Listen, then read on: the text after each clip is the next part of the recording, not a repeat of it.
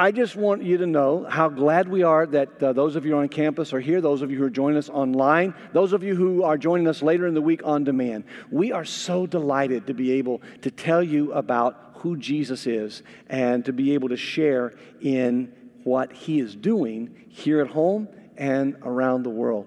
It happened again this week, though. Um, maybe you didn't catch it, but uh, in the media there was another another sighting, if you would, of a failure.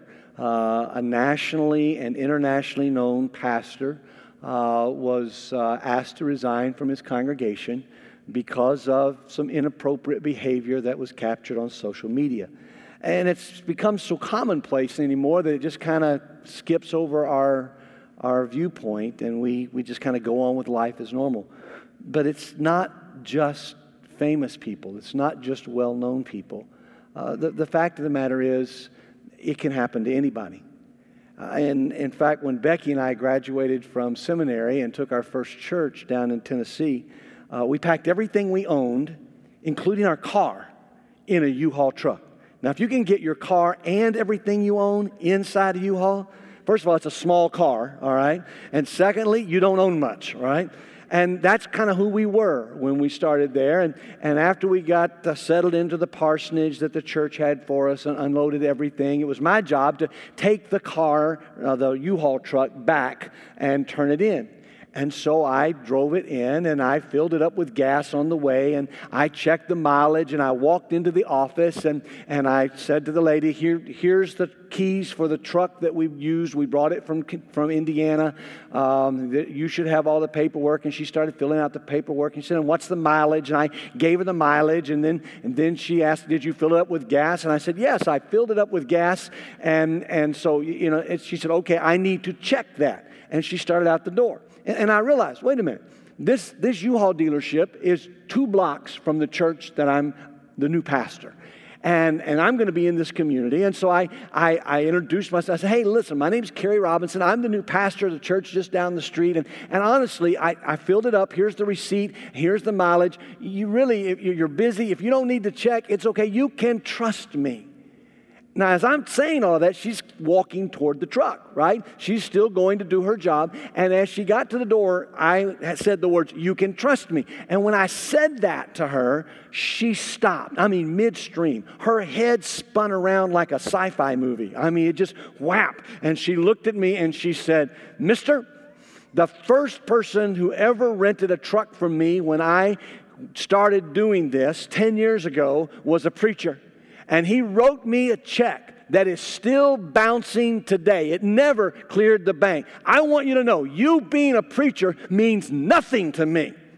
I'm like, okay, thank you very much. I'm not going to invite you to church now. Um, I was about to, uh, but, but I, I just kind of backed up a little bit. And yet, over the years, I've, I've realized something, and particularly the last few months. Um, that you and I, being Christians, you and I calling the name of Christ, doesn't give us credibility with people anymore. And in fact, it may actually be the other way. And there's a tendency for many of us to throw our hands up in the air and say, hey, well, you know what? People don't trust us anymore and they should do better. And, but the fact is, maybe we should do better. Maybe there's a lack of trust in God's people because of the way God's people have acted. And as we start looking into the book of Acts and, and the great recalibration that God was doing in the life of his people through the birth of the church and, and the growth of the church, we, we find a story, a, a story that lets us know that, that recalibration, when it starts in our heart, that, that, it, that it really influences the way we live and the way we act and the way we do business and the way we share life. And, and there's a story that, that's right tucked in the middle of this recalibration. It's right between some of the miracles that are done and the outpouring of the Holy Spirit and the empowerment of the church. It's tucked right in the middle of it. Right after that place we talked about last week where, where the people had so much in common. And, and Barnabas, uh, Joseph from Cyprus, who was a Levite, that they called him Barnabas, the son of encouragement, where he sold a piece of property and he brought it to the to the disciples, to the leaders of the church, and, and said, Hey, here, use this for people. Right, right in, in the midst of that, and before many of the miracles that take place, there's, there's a story, a story that we tend to overlook because it's a hard story. It's a story about integrity. It's a story uh, that, that maybe is in the first century church because it needs to be in the 21st century church. Listen, listen as I read it. From Acts chapter 5, I'll start reading it, verse 1. But a man named Ananias, with his wife Sapphira, sold a piece of property. Sounds like what Joseph from Cyprus did. And with his wife's knowledge, however, he kept back for himself some of the proceeds and brought only a part of it and laid it at the apostles' feet. But Peter said, Ananias, why has Satan filled your heart to lie to the Holy Spirit and to keep back for yourself part of the proceeds of the land? While it remained unsold, did it not remain your own? And after it was sold, was it not at your disposal?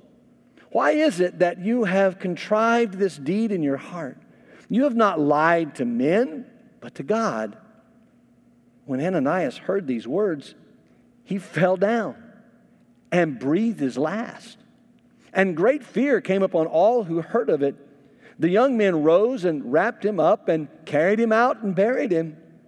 After an interval of about three hours, his wife Sapphira came in, not knowing what had already taken place. And Peter said to her, Tell me whether you sold the land for so much, you and your husband. And she said, Yes, that's how much we sold it for. But Peter said to her, how is it that you have agreed together to test the Spirit of the Lord? Behold, the feet of those who have buried your husband are at the door, and they will carry you out immediately. She fell down at his feet and breathed her last. And when the young men came in, they found her dead. And they carried her out and buried her beside her husband. And great fear came upon the whole church and upon all who heard of these things. Now, I, I get it. There are a lot of questions out of this story. But the core of this story answers the questions. It answers the questions of why, of why Ananias had basically a total collapse, a heart attack, if you would, or a massive stroke.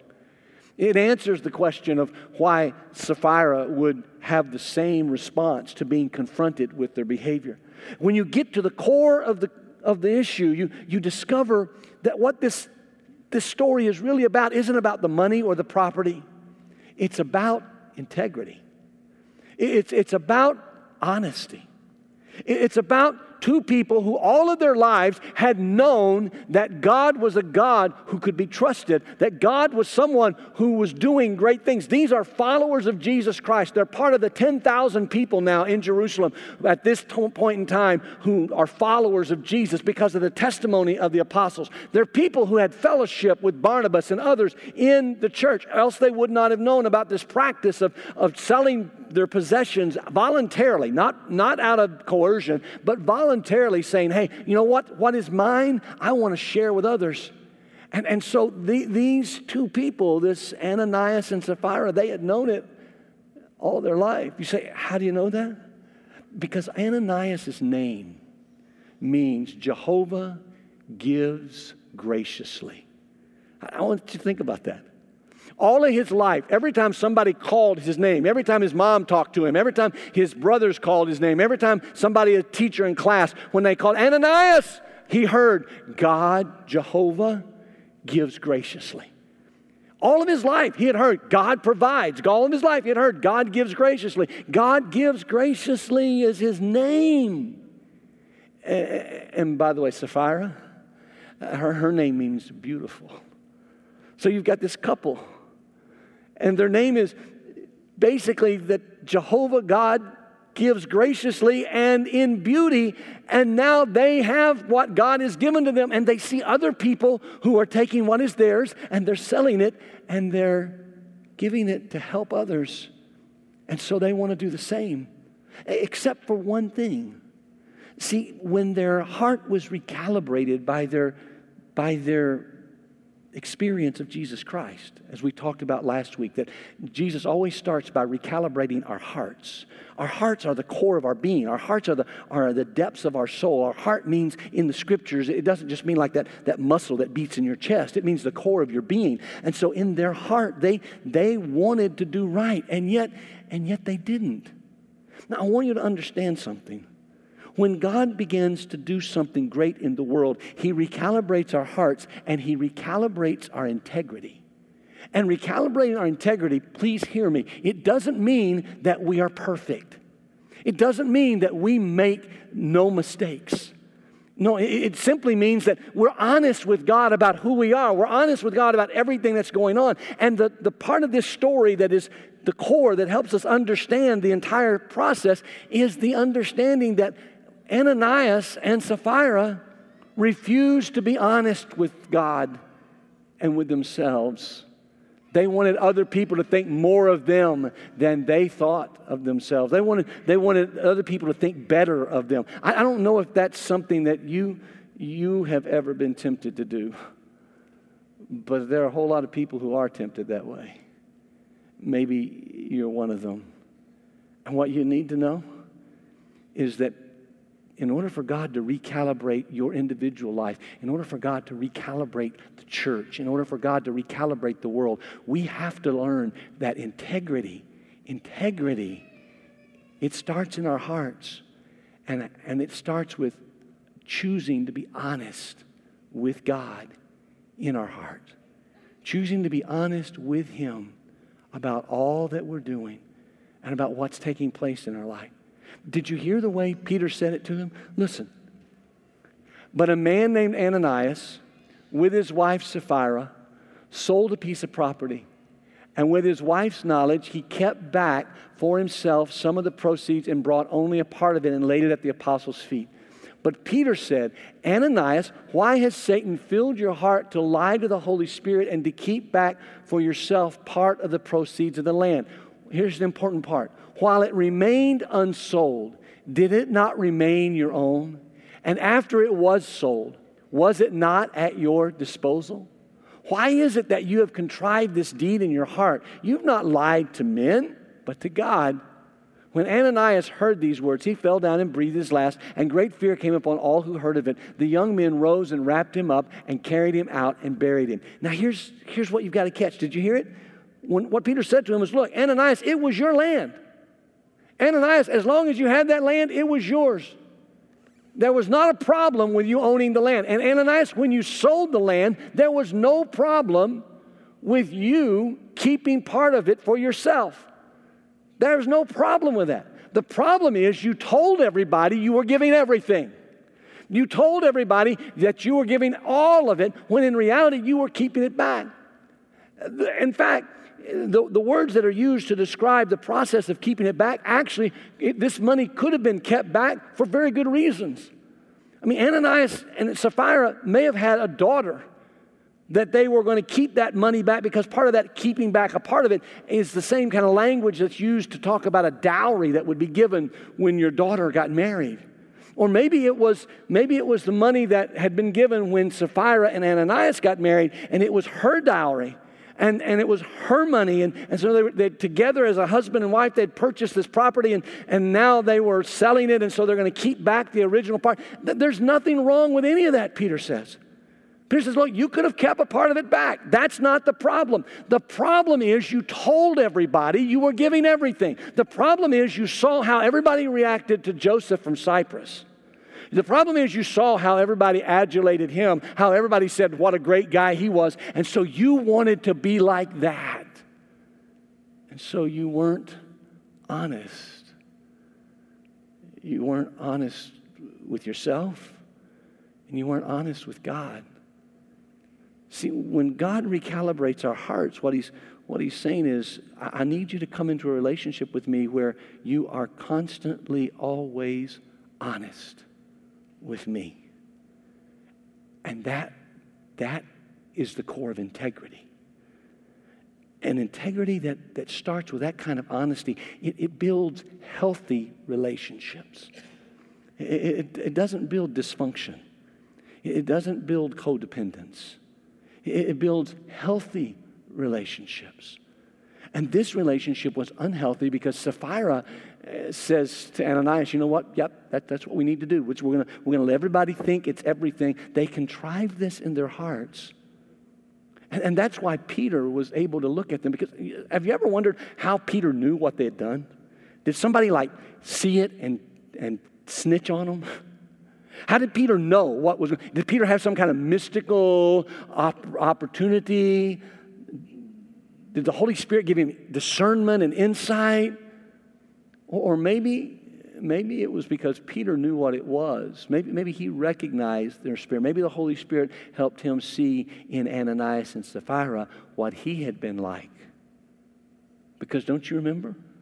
Peter is the one who had told Jesus before Jesus was arrested if everybody else leaves you, I'll never leave you. And then he denied that he even knew Jesus. Not once, not twice, but three times. He knew what it was to promote an image. He knew what it was to be dishonest with yourself. He knew what, what it was to be a person who, who was not a person of integrity. It took Jesus coming after him after the resurrection. It took Jesus saying to him, Hey, Peter, do you love this more than, than these? Do you love me more than you love your past? Do you love me more than you love your future? Do you love me more than you love all the things of your life? Do you love me more than anything? Are you being honest with me? Peter knew. Peter understood. Peter looked at Ananias and Sapphira and said, Why in the world are you doing this? Why are you letting your relationship be so dysfunctional? See, you can't have healthy relationships with others if you have an unhealthy relationship with God and with yourself. I, I still do lots of weddings. And for every wedding that's done by any of our pastors or directors here at Eastside Church, it's a requirement by our leadership here that, that every couple who's married, either here in the sanctuary or, or anywhere on our campus or at any venue, if one of our pastors is involved in it or if it happens in our facility, it's been a requirement long before I became pastor that, that those couples have premarital counseling. When I'm doing the premarital counseling, there's, there's something I say to every couple every time no secrets no lies. No, no, hidden things in the past, no things that you're just going to keep for yourself. Now, if you're going to marry somebody, then everything's on the table, everything's out in the open. You have to, you have to be honest. Healthy relationships depend upon the integrity of the communication between the people. If you're hiding something from somebody, if you're lying to yourself about something, there's no integrity involved. And what, and, and, and what I, I have been amazed at is every time I say that, couples kind of go, okay, right? The greatest test of it came one, one year when I got a, I got a phone call on, on a Monday from a groom who was getting married on Saturday. And he said, We need an emergency appointment now. I'm like, What? Today? This afternoon? I was oh, okay. And so I cleared my calendar and they came in and, and they came in and she sat down and he sat down and he goes, You said no secrets. I said, That's right. She kept a secret. She goes, But it's not a bad secret. He said, It's still a secret. I didn't know this until this morning. And I'm like, What in the world are we talking about? He goes, You tell him. And, and she looked up at me, just real, just kind of timid, and she goes, Well, it's not a bad thing, Pastor. I said, What, what do you mean? She goes, I have money. I'm like, Yeah, I've got money too. She goes, No, no, no, no, Pastor, I have money. I said, What do you mean you have money? She said, Pastor, have you ever heard of the First National Bank of Detroit? I said, Yeah. She goes, That was my grandpa. Oh, you have money, money. Yeah. And he goes, See, Pastor, it's a secret. She goes, Well, I just didn't want to tell him because I wanted to make sure he was, he was marrying me for me. I'm like, So how much money are we talking about? They told me a figure I can't repeat because we're online. I'm just telling you. And I looked at it and I said, Wow. Why would you keep that a secret? She said, Because all my life there have been people who loved me for that and not for who I am. So you said no, no secrets before we got married. We're not married yet. I told him. They recently celebrated their 25th wedding anniversary. God has been good to them. But can I tell you? No secrets. Healthy relationships, healthy relationships depend on integrity. Look at the way Peter said it. After an interval of about three hours, Sapphira, Ananias' wife, came in. She obviously doesn't know what had happened.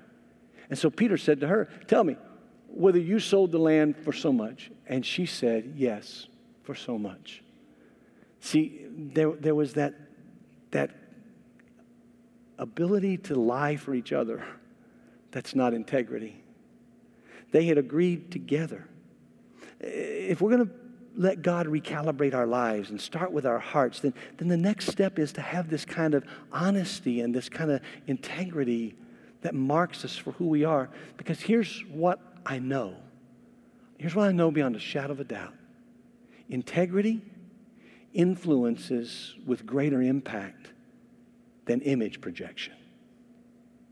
Integrity, integrity influences more people. It influences for a longer period of time. It, in, it influences a culture. It influences a city. It influences your neighbors. The integrity of your heart works itself out in your life. And so, what, what this story is told to us for is because the early church, the first century church, learned very early on, in the midst of the earliest days of the church, that if you don't have an integrity in your heart, if you don't let God recalibrate your heart, if you don't live with integrity, even if you give a massive amount of money, or even if you do great things for God, even if you do all of these marvelous things, if you don't have this integrity with God and integrity with yourself, you, you are not going to make it.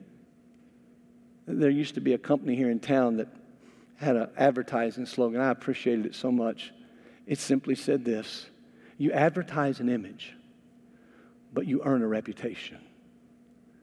And I want you to know that part of the reason that the Christian community doesn't have the respect of the wider community right now is because we have not been people who have lived with an integrity that produces a greater impact than the images we produce. And by the way, image projection was around long before Instagram.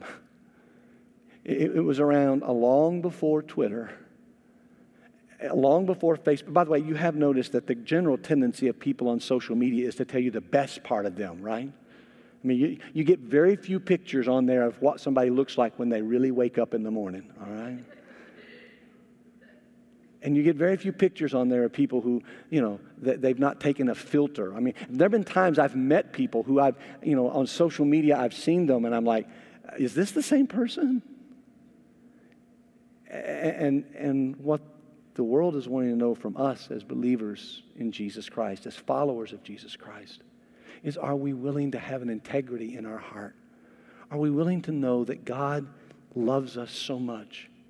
That's why when Peter confronted her, how is it that you've agreed together to test the Spirit of the Lord?